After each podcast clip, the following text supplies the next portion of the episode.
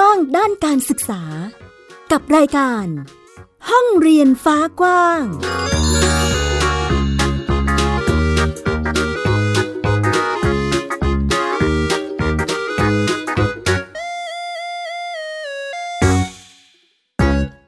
ณผู้ฟังยินดีต้อนรับเข้าสู่ปีใหม่นะคะกับห้องเรียนฟ้ากว้างอีกครั้งนึงค่ะวันนี้ก็ทักทายกันด้วยความสดใสจากพี่ฟินิกส์นะคะเด็กหญิงสุภาวงกฎวกเมอร์แล้วก็แม่หญิงค่ะสกาวรัตน์วงมั่นกิจการนะคะค่ะก็เป็นวันดีๆวันพิเศษเนาะพี่ฟินิกส์ที่ได้มาพูดคุยทักทายกับคุณผู้ฟังอีกครั้งหนึ่งในวันนี้นะคะซึ่งก็ยังคงมีเรื่องราวของการจัดการศึกษาโดยครอบครัวหรือที่หลายๆท่านเรียกว่าบ้านเรียนบางท่านก็เรียกว่า Home school ใช่เนาะก็มาพูดคุยกันเอ๊ะพี่ฟินิกส์วันนี้เรามีอะไรวันนี้เราก็จะมาพูดคุยกันถึงหลายๆเทปที่เราได้เชิญบ้านเรียนมาคุยกันนี่ก็คือตลอด1ปีใช่ซึ่งก็ถือเป็นวาระดีๆที่แบบเรียกว่าวันนี้คือเปรียบเสมือนครบรอบ1ปีอีกครั้งหนึ่ง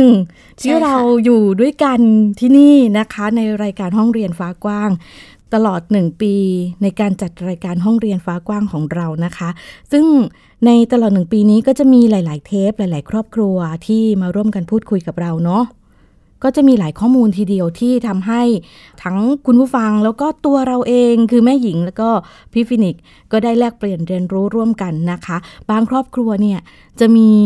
ลูกๆเด็กๆอยู่ในกลุ่มบ้านเรียนเนาะอาจจะเป็นครอบครัวละ1คน2คน3คนก็คือแล้วแต่ที่เขาจะจัดการศึกษาขอจดกับสำนักงานเขตพื้นที่การศึกษาในพื้นที่นั้นๆนะคะค่ะซึ่งบางบ้านก็ตรงกับ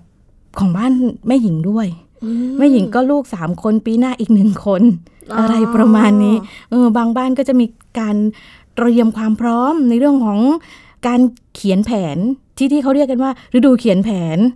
ซึ่งหลายๆครอบครัวก็ต้องมีแผนการจัดการศึกษาของตนเองเนาะไปยื่นให้กับสำนักงานเขตพื้นที่การศึกษาค่ะหลายๆครอบครัวก็มาได้พูดคุยแบ่งปันแนวทางในการดำเนินวิธีการเรียนรู้ซึ่งก็นำไปใช้ปรับใช้นี่แหละค่ะกับแผนการจัดการศึกษาที่จะเสนอให้กับสำนักงานเขตพื้นที่นะคะในส่วนนี้หลายๆครอบครัวก็ยังมีมาถามแม่หญิงนะว่าเอ๊ะแล้ว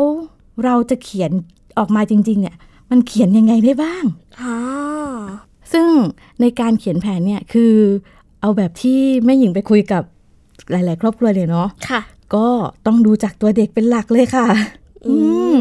คุณผู้ฟังที่อาจจะกำลังสนใจว่าเอ๊ะปีใหม่ละเดี๋ยวฉันจะทำแผนการจัดการศึกษาให้ลูกบ้างแล้วล่ะจะทำโฮมสคูลให้แล้วล่ะอะไรประมาณนี้ก็ลองดูลองสังเกตนะคะว่าเด็กๆลูกๆนะคะสนใจกิจกรรมอะไรเป็นพิเศษนะคะลองถอดออกมาค่ะใน1วันเด็กทำอะไรบ้างทำทุกวันจนครบ1อาทิตย์ค่ะก็ลองดูกิจกรรมเหล่านี้ค่ะอันไหนที่ทำซ้ำกันอยู่หมวดเดียวกันแล้วก็มาจัดไว้กลุ่มเดียวกันได้แล้วก็กิจกรรมอันไหนที่แบบนานๆทำสักทีนึงก็แบ่งไว้อีกกลุ่มนึงก็ได้ค่ะลองแบ่งเป็นหมวดกลุ่มเหล่านี้ล่ะค่ะที่เราแยกไว้เนี่ยเราสามารถนำมาดูว่ากิจกรรมที่เด็กทำเนี่ยมันครอบคลุมกับคุณภาพการเรียนรู้ที่กระทรวงศึกษาธิการกำหนดไปหรือยังตามกฎหมายการศึกษานะคะในพ.ร.บ.การศึกษามาตรา23ซึ่งส่วนนี้เนี่ยก็จะระบุไว้ว่าเด็กไทยจะต้องเรียนรู้เรื่องอะไรบ้างอันนี้พี่ฟินิกส์ทราบไหมคะก็พอทราบอยู่บ้างค่ะจากที่ได้จัดรายการก็เป็นข้อมูลจากรายการเราเลยใช่ไหมใช่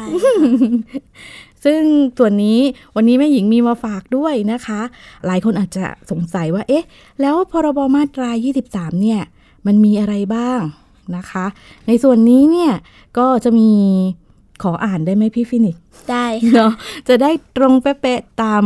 ข้อมูลเลยนะคะระบุว่าการจัดการศึกษาทั้งการศึกษาในระบบการศึกษานอกระบบและการศึกษาตามอัธยาศัย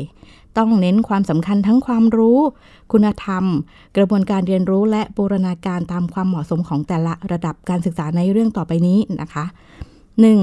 ความรู้เรื่องเกี่ยวกับตนเองและความสัมพันธ์ของตนเองกับสังคมได้แก่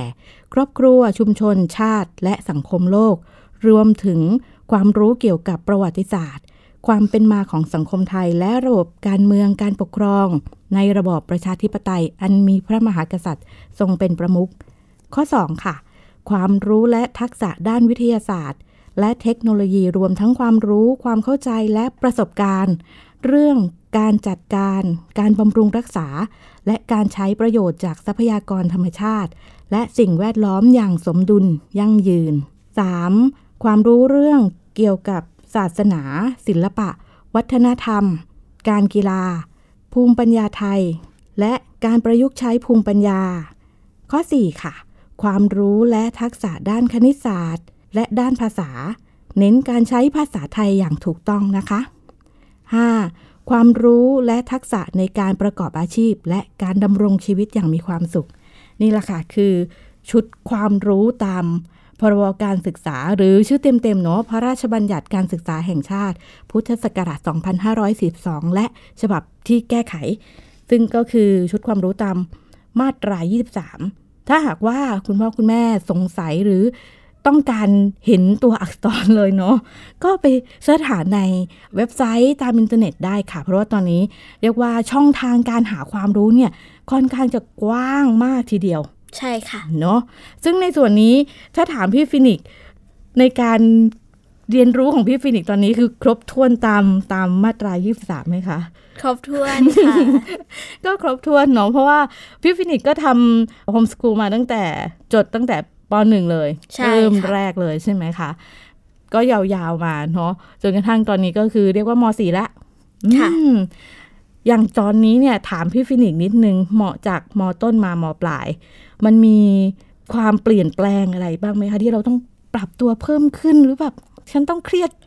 ซีเรียสหรือจริงจังมากขึ้นอะไรไหมคะก็จะเป็นเรื่องของการประเมินผลหรือว่าการสอบนี่แหละค่ะคือการที่เราประเมินผลเนี่ยเราก็ต้องพัฒนาตัวเอง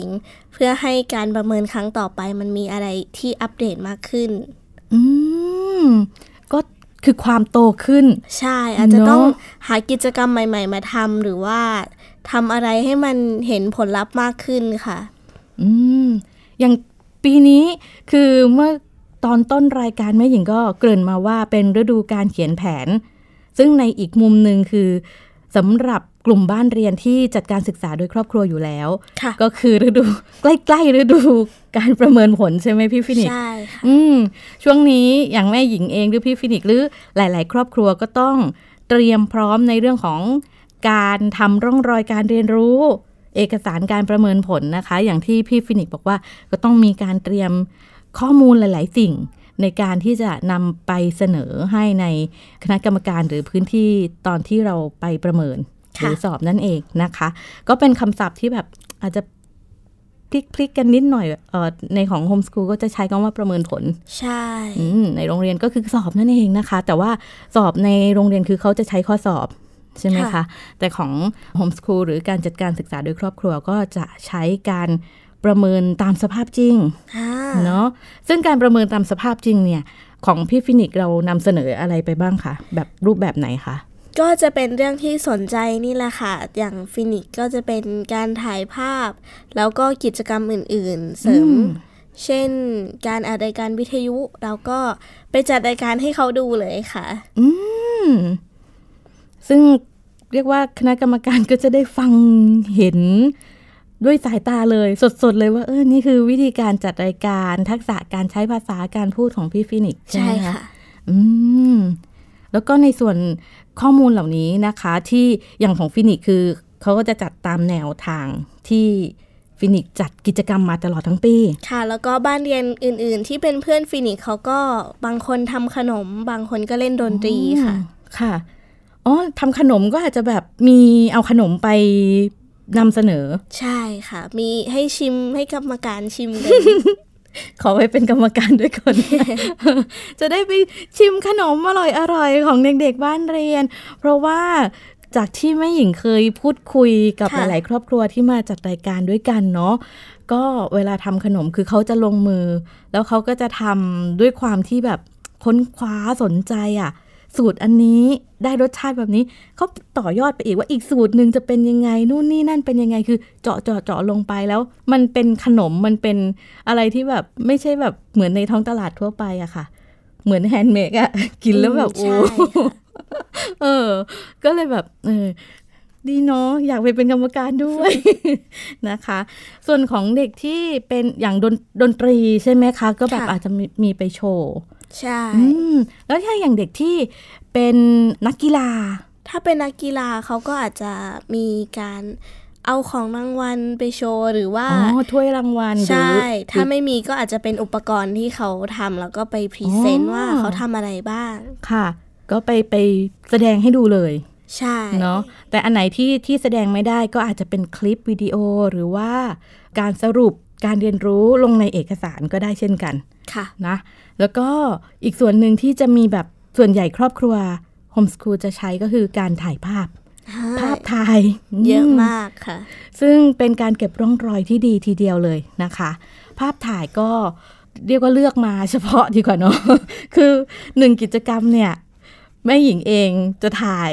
เป็นร้อยภาพอะแล้วทุกวันตลอด1ปีมัน300กว่าวันโอ้โหไม่อยากนึกเลยว่าภาพแบบล้นมากเวลาจะจัดกิจกรรม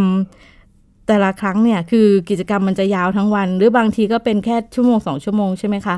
แต่ว่าในโมเมนต์ความรู้สึกของคนเป็นพ่อเป็นแม่ก็น่าจะเก็บภาพกันไว้เยอะทีเดียวนะคะก็เอามาคัดกันนิดนึงบางบ้านอาจจะแบบมีเป็นพันภาพก็ตาเปียกตาแฉะกันในเรื่องของการคัดเลือกภาพนะคะก็ลองดูค่ะว่าเด็กๆที่จะต้องเตรียมการประเมินเนี่ยจะนำกิจกรรมส่วนไหนหรือกิจกรรมอะไรที่ตนเองประทับใจหรืออยากพรีเซนต์วันนี้หนูจะไปประเมินแล้วหนูจะเอากิจกรรมอันนี้ไปให้คณะกรรมการดูค่ะแม่คุณแม่ก็สนับสนุนโดยการที่หาหรือเก็บหรือสรุปตัวกิจกรรมที่น้องจะเอาไปพรีเซนต์เนี่ยค่ะไปเพิ่มเติมให้ก็ต้องคุยกันก่อนเนาะระหว่างคุณแม่และคุณลูกนะคะว่ามีกิจกรรมตัวไหนที่จะไปนำเสนอให้คณะกรรมการจะนำเสนอยังไงบ้างมีส่วนไหนที่แม่เห็นว่าเอ้ยลูกอาจจะลืมไปหรือเปล่าก็ช่วยกันเสริมได้แล้วก็เตรียมความพร้อมให้ดีที่สุดโดยเฉพาะการเตรียมความพร้อมเนี่ยช่วยทำให้มั่นใจเนาะมีความมั่นใจมากขึ้นในการที่จะไปเรียกว่าลงสนามได้ไหมพี่ฟีได้ค่ะ ลงสนามการประเมินผลนะคะของเด็กบ้านเรียนหรือโฮมสคูลนั่นเองนะคะก็อยากจะให้สบายใจที่สุดอะเนาะสำหรับกลุ่มที่จะไปประเมินนะคะเพราะว่าถ้าหากว่าใจได้แล้วแม่หญิงเชื่อว่าจะทำอะไรมันก็น่าจะแบบมั่นใจเห็นแล้วมันมีความแบบมั่นดูน่าเชื่อถือเนาะทั้งแววตาด้วยนะคะซึ่งในกลุ่มของพี่ฟินิกก็จะเรียกว่าเป็นการจัดการศึกษาโดยครอบครัวที่จดแบบกลุ่มประสบการณ์ใช่ค่ะอันนี้ก็ประเมินตามสภาพจริงมีสอบสัมภาษณ์เรียกว่าสัมภาษณ์นะคะคุณผู้ฟังมีการสัมภาษณ์พูดคุยแลกเปลี่ยนเรียนรู้กันนะคะอาจจะโชว์ร่องรอยการเรียนรู้พอร์ตโฟลิโอหรือว่าเกียรติบัตรวุฒิบัตรอะไรที่เด็กๆทำมาเนี่ยก็สามารถที่จะนำมาใช้ได้เลยกับอีกแบบนึงค่ะพี่ฟินิกแบบไหนคะก็คือการ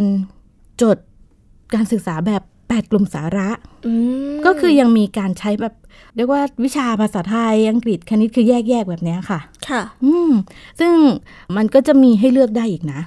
เป็นสิทธิ์ของครอบครัวนะคะที่จะตกลงกันระหว่างตัวผู้เรียนผู้จัดการศึกษาหรือคุณพ่อคุณแม่เนี่ยค่ะรวมถึงคณะกรรมการที่จะร่วมกันทำการประเมินนะคะว่าเด็กๆจะใช้วิธีการประเมินตามสภาพจริงหรือรูปแบบไหนเนาะซึ่งในกลุ่มที่เรียนเป็น8สาระก็จะมีในแต่ละวิชาเนี่ยอาจจะมีการไปเรียกว่าติวพี่ฟินิกรู้จักไหมคะติววิชานู่นนี่นั่นก็คือไปตาม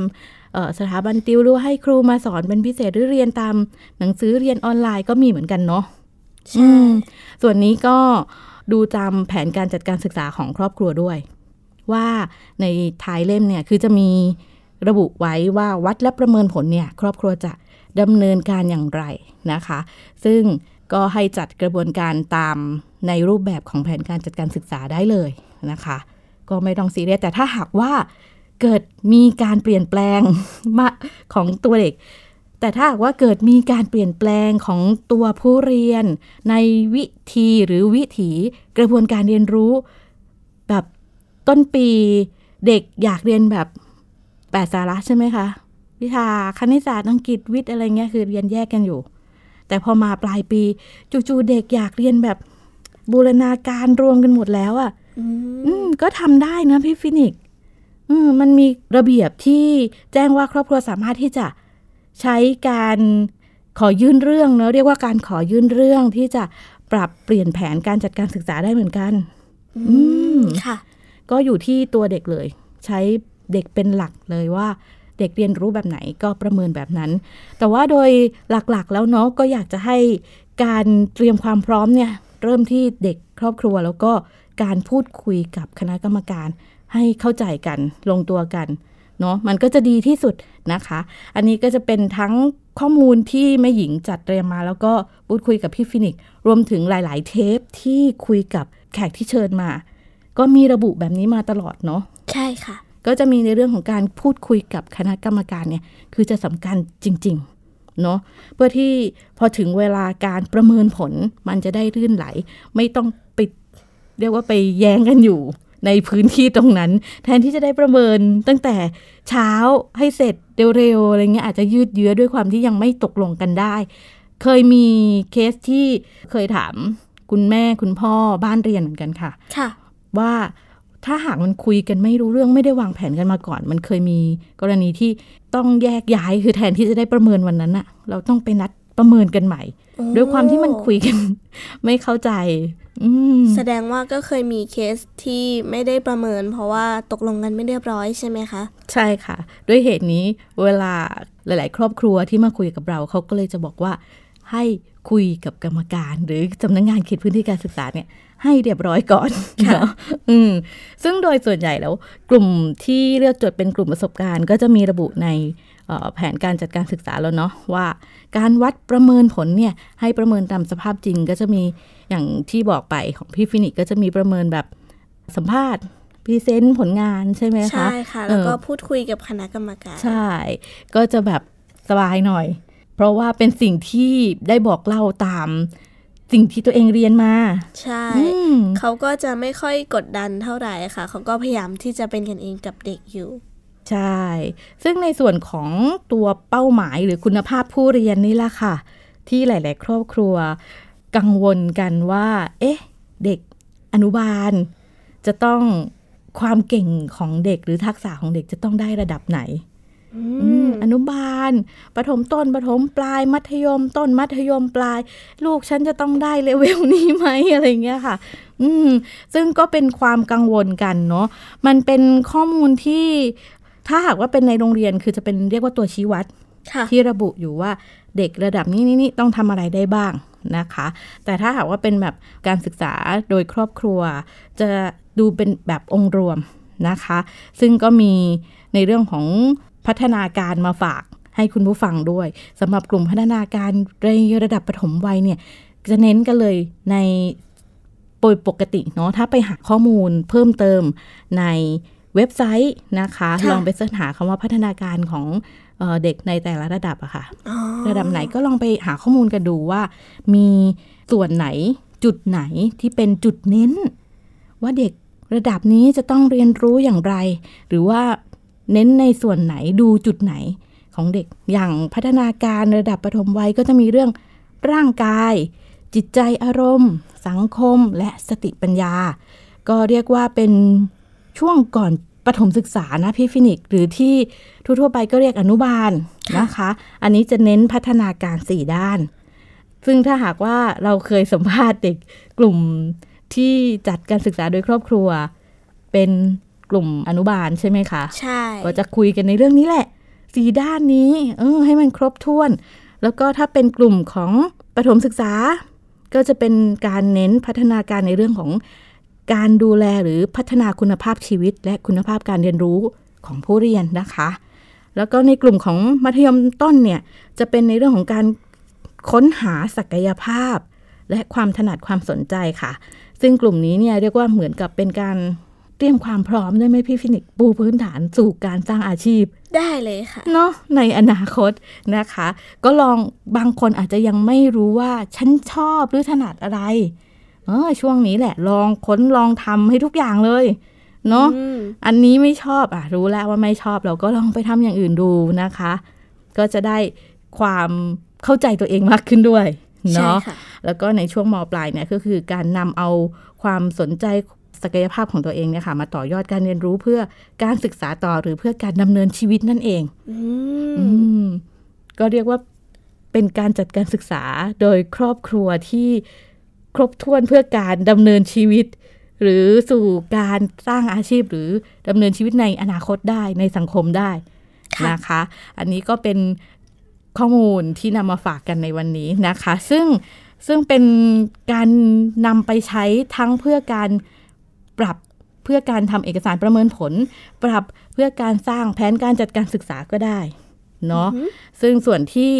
ใครที่กำลังหาข้อมูลเพื่อการทำแผนการจัดการศึกษาเนี่ยก็ลองไปเสิร์ชหาข้อมูลทั้งพี่บ้านเรียนก็คุยได้เช่นกันใน Facebook นะคะแล้วก็มีใครอีกพี่ฟินิกที่เราจะคุยปรึกษาได้ก็จะเป็นครอบครัวบ้านเรียนค่ะครอบครัวบ้านเรียนที่มาออกรายการกับเราไงใช่ เนาะเพราะว่าทุกท่านเลยที่คุยกันยินดีที่จะเรียกว่าแบ่งปันแลกเปลี่ยนเรียนรู้หรือว่าช่วยนำเสนอในส่วนของการเขียนแผนการแนะนำการเขียนแผนให้ครบถ้วนแล้วก็ใครที่กังวลว่าแผนจะไม่ผ่านเนี่ยไปทักไปคุยไปพูดเลยค่ะนะคะใครก็ได้ที่เคยมาออกรายการกับเราด้วยว่าจะเป็นกลุ่มรุ่นพี่บ้านเรียนหรือจะมีกลุ่มเครือข่ายบ้านเรียนที่ช่วยกันดูแลเรื่องนี้อยู่ไปไม่ถูกก็มาทักแม่หญิงได้เลยค่ะในรายการเลยเนาะก็เดี๋ยวมีช่องทางก็ช่วยกันแนะนำได้นะคะในส่วนของการทำร่องรอยการเรียนรู้ปลายปีนี้ที่จะต้องเตรียมในเรื่องของฤดูกาลประเมินผลปีหน้านะคะก็ทักพูดคุยกันได้เช่นกันกลุ่มพี่ๆบ้านเรียนนี่เรียกว่าเป็นที่ปรึกษาที่สำคัญทีเดียวนะคะพี่ฟินิกใช่ค่ะเพราะว่าเขาเองก็มีประสบการณ์ในการทำบ้านเรียนมาแล้วก็จะเจอปัญหาต่างๆแล้วก็จะได้รับการแก้ไขเขาก็จะสามารถพูดคุยแล้วก็อธิบายให้เราได้เรียกว่าไปถูกทางได้ไหมคะไม่หลงทางอยู่ใช่ค่ะเนาะก็จะได้แบบเอ้ยชัดเจนเลยฉันจะไปทางนี้ลูกฉันเป็นแบบนี้ต้องทำแผนอย่างไรให้เหมาะกับลูกแล้วก็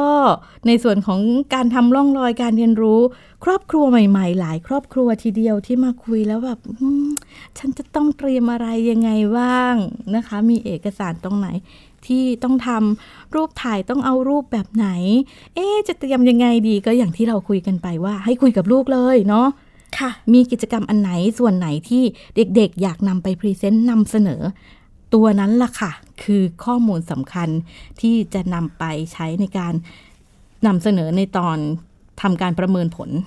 นะคะส่วนนี้ก็เป็นเรื่องราวของการจัดการศึกษาโดยครอบครัวที่นำมาฝากกันรวมถึงข้อมูลที่บางจุดบางตัวเนี่ยมันก็อยู่ในหลายๆเทปที่ผ่านมาเนาะก็มาเหมือนกับรื้อฟื้นนะพี่ฟินิกใช่เนาะ1 ปีที่ผ่านมาแบบข้อมูลแบบยุบยิบ เยอะแยะมากเลยนะคะอ่ะความประทับใจละกันท้ายนี้เนาะพี่ฟินิกประทับใจวิถีหรือแนวทางของรายการเรายังไงบ้างเอ่ยก็ประทับใจในความหลากหลายค่ะแล้วในระหว่างที่ฟินิกได้เป็นผู้ช่วยพิธีกรแม่หญิงนะคะก็ได้เรียนรู้ประสบการณ์แล้วก็ความรู้มากมายจากเพื่อนๆบ้านเรียนที่เขามาแชร์ด้วยกันค่ะนี่อันนี้ก็เป็นความประทับใจพี่ฟินิกนะคะอย่างของแม่หญิงเรียกว่าคัดออกมาไม่ถูกนะว่าเป็นเทปไหนที่ประทับใจที่สุดคือทุกครอบครัวเนี่ยจะมีเอกลักษณ์เรียกว่าเป็นอัตลักษณ์ของตัวตนของเขาอะค่ะที่เอามาแบ่งปันกันซึ่งบางอย่างแม่หญิงก็เอาไปปรับใช้ได้บางอย่างเวลาพูดคุยกันเราก็ได้แลกเปลี่ยนเรียนรู้กันเป็นเรียกว่าเป็นรายการที่ทำให้รู้สึกว่าเอ้ยในความแตกต่างอะมันยังดำเนินชีวิตไปด้วยกันได้เรายังเติบโตยังเป็นเพื่อนกันเพื่อที่จะให้ทุกอย่างมันเรียกว่า ครบองค์อ่ะ หลากหลายหลายรสชาติที่ไม่ได้มีแค่ฉันจะต้องเดินทางนี้ทางเดียวแล้วค่อยไปถึงเป้าหมายด้วยกันนะแต่มันสามารถเดินกันคนละทางได้แต่เป้าหมายจุดเดียวกันได้ก็ทำให้รู้สึกแบบสัจธรรมของชีวิต เรียกอย่างนี้ได้ไหมเนี่ยได้เนาะก็คือเป็นมันรู้สึกว่าเฮ้ย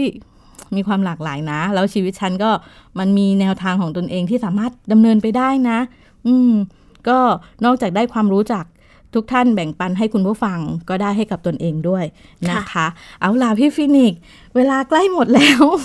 คุยกันมาเรื่อยๆไม่น่าเชื่อเลยว่า1ปีที่ผ่านมานี้จะได้อะไรเยอะแยะทีเดียวนะคะใช่ค่ะในช่วงนี้ถือโอกาสช่วงต้นปีใหม่อวยพรให้กับคุณผู้ฟังในรายการของเรานะคะค่ะก็สำหรับปีนี้นะคะก็อยากให้ทุกคนมีความสุขค่ะแล้วก็ใช้ชีวิตอย่างมีความสุขมีเงินมีทองไหลมาเทมาแล้วก็สุขภาพแข็งแรงทุกคนนะคะนี่ของแม่หญิงนะคะจากใจเลยให้คุณผู้ฟังทุกท่านนะคะมีความสุขมากๆมีความเจริญในหน้าที่การงานรวมถึงครอบครัวที่อบอุ่นรวมถึงให้มีจิตใจที่เข้มแข็งพร้อมที่จะก้าวเดินไม่ว่าจะมีอะไรเกิดขึ้นในภายภาคหน้านะคะเราก็จะฝ่าฟันไปด้วยกันได้ค่ะขอให้ทุกท่านมีความสุขตลอดปีใหม่นี้นะคะในปีฉลูด้วยกันสำหรับวันนี้นะพี่ฟินิกซ์รายการของเราหมดแล้วก็ต้องขอลาคุณผู้ฟังไปก่อนเจอกันใหม่สัปดาห์หน้านะคะวันนี้สวัสดีค่ะสวัสดีค่ะติดตามรายการได้ที่ www.thaipbspodcast.com แอปพลิเคชัน Thai PBS Podcast หรือฟังผ่านแอปพลิเคชัน Podcast ของ iOS Google Podcast Android Podbean SoundCloud และ Spotify ติดตามความเคลื่อนไหวของรายการและแสดงความคิดเห็นโดยกดถูกใจที่ facebook.com/thaipbspodcast